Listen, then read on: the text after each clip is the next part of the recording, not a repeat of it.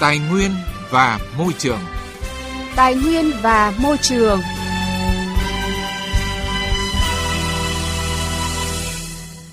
Thưa quý vị và các bạn, theo số liệu thống kê của Bộ Tài nguyên và Môi trường, lượng chất thải rắn sinh hoạt phát sinh trên cả nước là 60.000 tấn một ngày, trong đó khu vực đô thị chiếm 60%. Chỉ riêng hai thành phố lớn là Hà Nội và thành phố Hồ Chí Minh mỗi ngày có từ 7.000 đến 9.000 tấn chất thải sinh hoạt. Đáng chú ý, tỷ lệ thu gom và xử lý chất thải rắn sinh hoạt vẫn chưa đạt 100%. Dự báo đến năm 2025, tỷ lệ phát sinh chất thải rắn sinh hoạt sẽ tăng từ 10 đến 16% một năm. Rác thải hiện chưa được các hộ gia đình quan tâm, hầu hết mọi người đều quan niệm cái gì không dùng được thì vứt đi.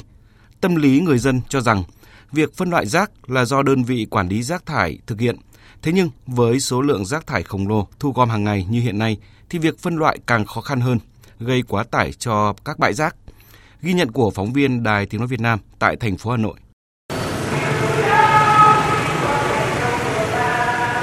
Đúng 18 giờ, Tiếng nhạc quen thuộc của bài hát, điều đó tùy thuộc hành động của bạn, chiếc xe thu gom rác vang lên. Người dân ở ngõ 27 phố Trường Lâm, phường Đức Giang, quận Long Biên, thành phố Hà Nội lại đồng loạt mang rác đổ vào xe thu gom. Chị Nguyễn Ánh Tuyết đang sinh sống trên phố Trường Lâm cho biết,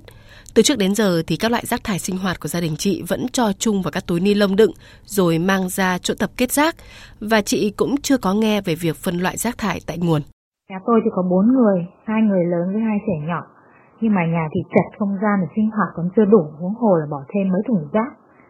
Trước giờ thì tôi chỉ bỏ riêng các cái loại chai lọ có thể để, có thể tái chế để cho mấy cái người đồng nát thôi. Còn các cái loại rác khác thì tôi bỏ chung vào một chỗ. Với lại khu nhà tôi thì toàn lao động nghèo nên là ít ai phân loại rác. Tôi thì tôi chưa bao giờ nghe thấy là phải phân loại rác, cả như là toàn bộ rác thải của gia đình thì vẫn để hỗn hợp với cái, các cái loại rác khác vào một cái túi ni lông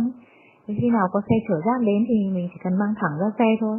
còn không thì cứ đổ đúng nơi quy định thì sau đó có sẽ có người thu gom lại hơn một năm nay, anh Nguyễn Bá Huấn, sinh sống tại một chung cư trên đường Lê Văn Lương, quận Thanh Xuân, luôn theo dõi và nhắc nhở các thành viên trong gia đình cũng như trong khu chung cư về việc phân loại rác sinh hoạt.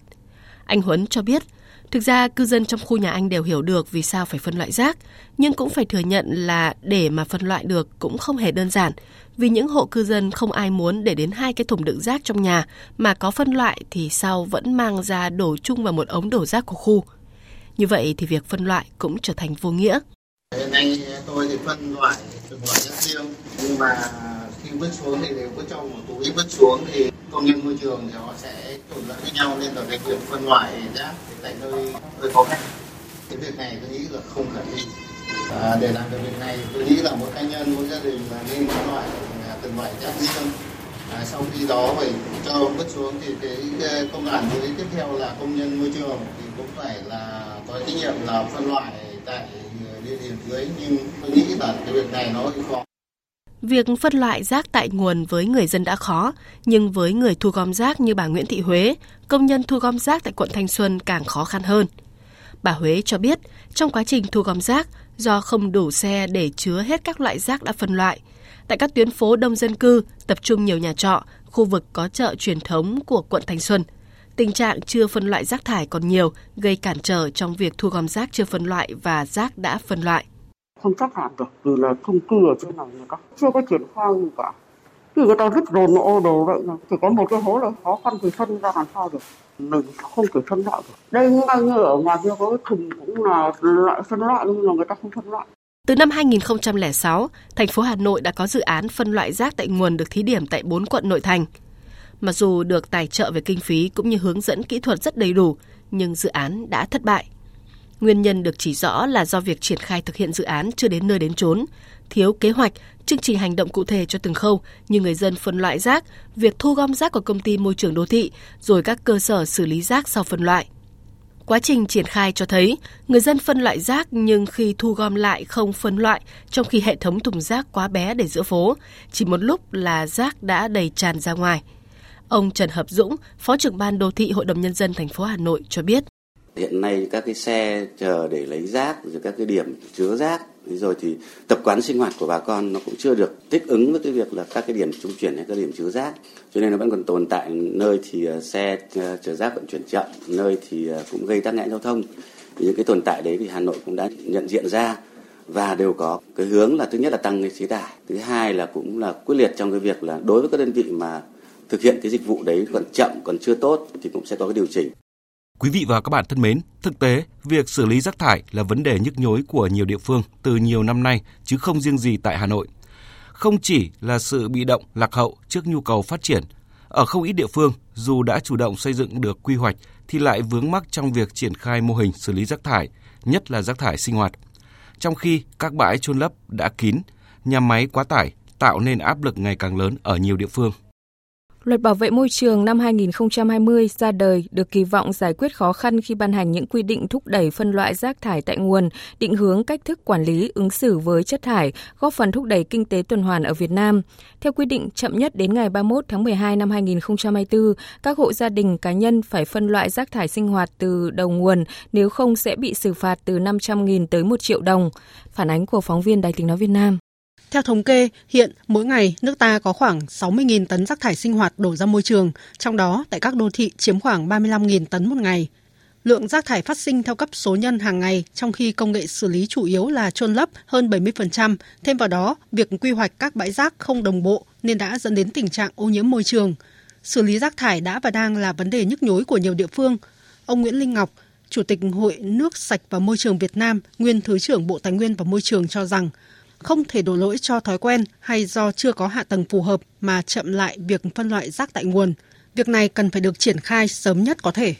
Nếu rác thải không được phân loại thì sẽ không thể trở thành tài nguyên. Vì vậy, chúng ta phải cương quyết giải quyết vấn đề này ở cả việc xây dựng chính sách hay vận động tuyên truyền cho người dân. Ông Nguyễn Linh Ngọc lấy ví dụ. Tôi nghĩ là ý thức bà con phân loại rác tại nguồn rất tốt. Bên Đông Anh, xã Dục Tú và Liên Hà, bà con phân rác tại nguồn rất là ngon lành. Hữu cơ thì đi làm phân, còn sắt thép thì đương nhiên có, đội sắt thép nó đến thu gom. Giấy giấy gom thì nó là tài nguyên rồi. Khi rác có phân loại là tài nguyên.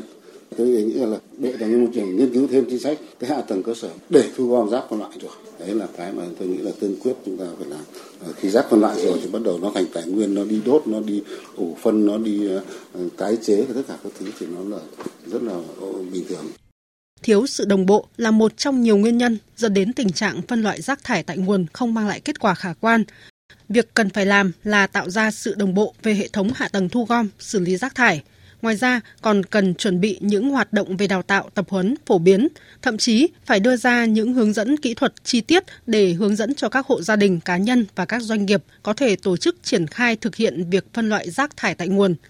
Ông Nguyễn Quang Huân, Ủy viên Ủy ban Khoa học, Công nghệ và Môi trường của Quốc hội cho rằng, không công nghệ xử lý rác nào có thể áp dụng trong bối cảnh nước ta chưa phân loại rác tại nguồn như hiện nay, hoặc là có địa phương đã phân loại rồi, nhưng do điều kiện hạ tầng trong quá trình trung chuyển, vận chuyển lại phải trộn lẫn.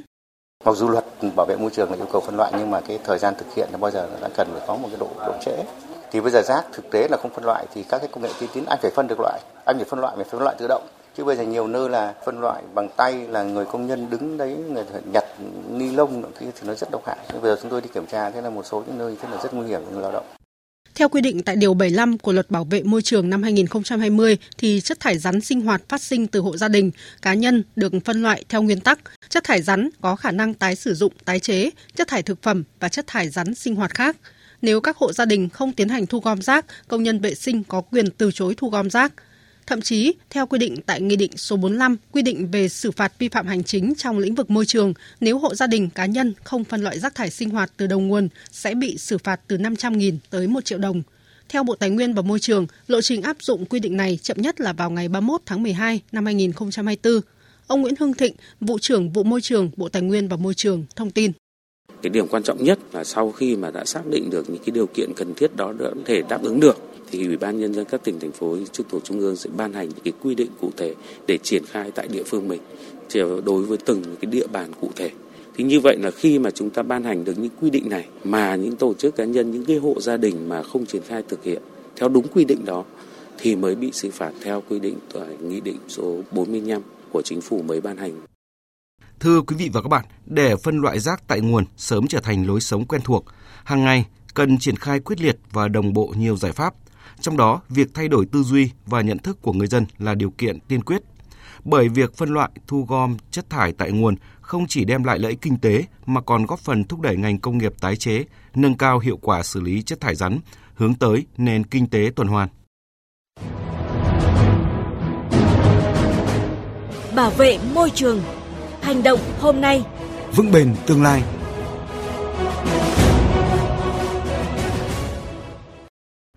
Thưa quý vị và các bạn, vòng đàm phán thứ ba của Liên Hợp Quốc nhằm theo đuổi hiệp ước đầu tiên trên thế giới về kiểm soát ô nhiễm nhựa kết thúc hôm 19 tháng 11 tại Kenya nhưng chưa đạt được sự thống nhất nào. Vòng đàm phán đã thu hút đại diện của 175 quốc gia với hơn 500 đề xuất từ những bên liên quan. Tuy nhiên, hiện vẫn còn quan điểm chưa thống nhất là hạn chế lượng nhựa được sản xuất ngay từ đầu hay chỉ quản lý chất thải thông qua tái chế. Tổng hợp của biên tập viên Trần Nga.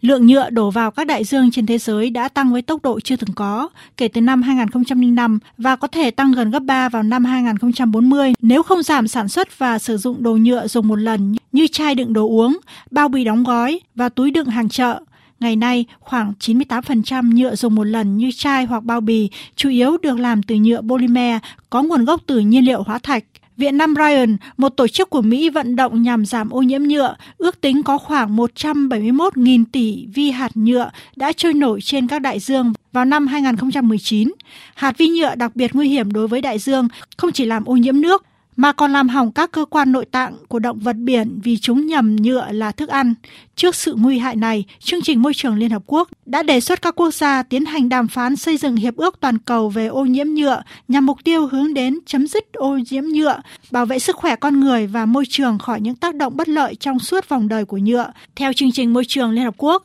thế giới hiện đang sản xuất khoảng 400 triệu tấn rác thải nhựa mỗi năm, nhưng chưa đến 10% trong số này được tái chế, số còn lại được đưa vào các bãi trôn lấp và dần hủy hoại đại dương.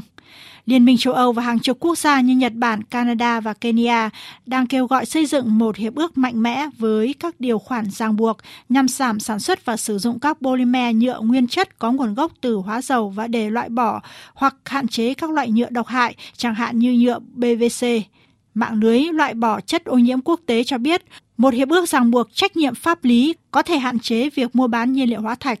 Tuy nhiên, quan điểm này bị ngành nhựa cũng như các nhà sản xuất dầu và hóa dầu như Ả Rập Xê Út phản đối, với lập luận rằng hiệp ước chỉ nên tập trung vào việc tái chế và tái sử dụng nhựa. Ả Rập Xê Út cho rằng nguyên nhân sâu xa của ô nhiễm nhựa là do quản lý chất thải không hiệu quả. Hội đồng Hiệp hội Hóa chất Quốc tế muốn có một hiệp ước bao gồm các biện pháp đẩy nhanh nền kinh tế tuần hoàn đối với nhựa, tức là mọi thỏa thuận về nhựa nên tập trung vào việc chấm dứt ô nhiễm nhựa chứ không phải ngăn chặn sản xuất nhựa. Ả Rập Xê Út và các nhà sản xuất nhiên liệu hóa thạch khác yêu cầu ra quy định mỗi quốc gia phải chịu trách nhiệm về chi phí làm sạch, đảm bảo về sức khỏe và môi trường trong sử dụng nhựa và hóa chất, mà không ngăn cấm ngành công nghiệp nhiên liệu hóa thạch và nhựa. Với mục tiêu này, cuối tuần qua, Ả Rập Xê Út cùng các quốc gia như Nga, Iran, Cuba, Trung Quốc và Bahrain thành lập Liên minh toàn cầu về tính bền vững của nhựa nhằm thúc đẩy một hiệp ước tập trung vào quản lý chất thải thay vì kiểm soát sản xuất. Trước hai luồng quan điểm khác biệt này, các tổ chức chống biến đổi khí hậu, thanh niên và tổ chức môi trường châu Phi đã tuần hành qua thủ đô Nairobi, Kenya, dương cao biểu ngữ và hô khẩu hiệu kêu gọi giảm sản xuất nhựa cũng như kêu gọi có quan điểm rõ ràng hơn về vấn đề này. Điều chúng tôi hy vọng các nhà lãnh đạo không chỉ lắng nghe các tập đoàn lớn muốn tiếp tục kinh doanh, mà thay vào đó phải bàn cách cắt giảm lượng nhựa sản xuất để bảo vệ tương lai của thế giới. Chúng tôi đang tìm kiếm không chỉ lời nói mà cần những hành động thực tế, thực chất. Chúng tôi muốn các nhà lãnh đạo tại hội nghị bày tỏ chính xác quan điểm của họ đối với hiệp ước nhựa toàn cầu và không nên để hiệp ước này tùy chọn mà phải mang tính ràng buộc về pháp lý. Thông tin vừa rồi cũng đã kết thúc chương trình Tài nguyên và Môi trường hôm nay. Chương trình do biên tập viên Quang Huy biên soạn và thực hiện. Hẹn gặp lại quý vị và các bạn trong những chương trình sau.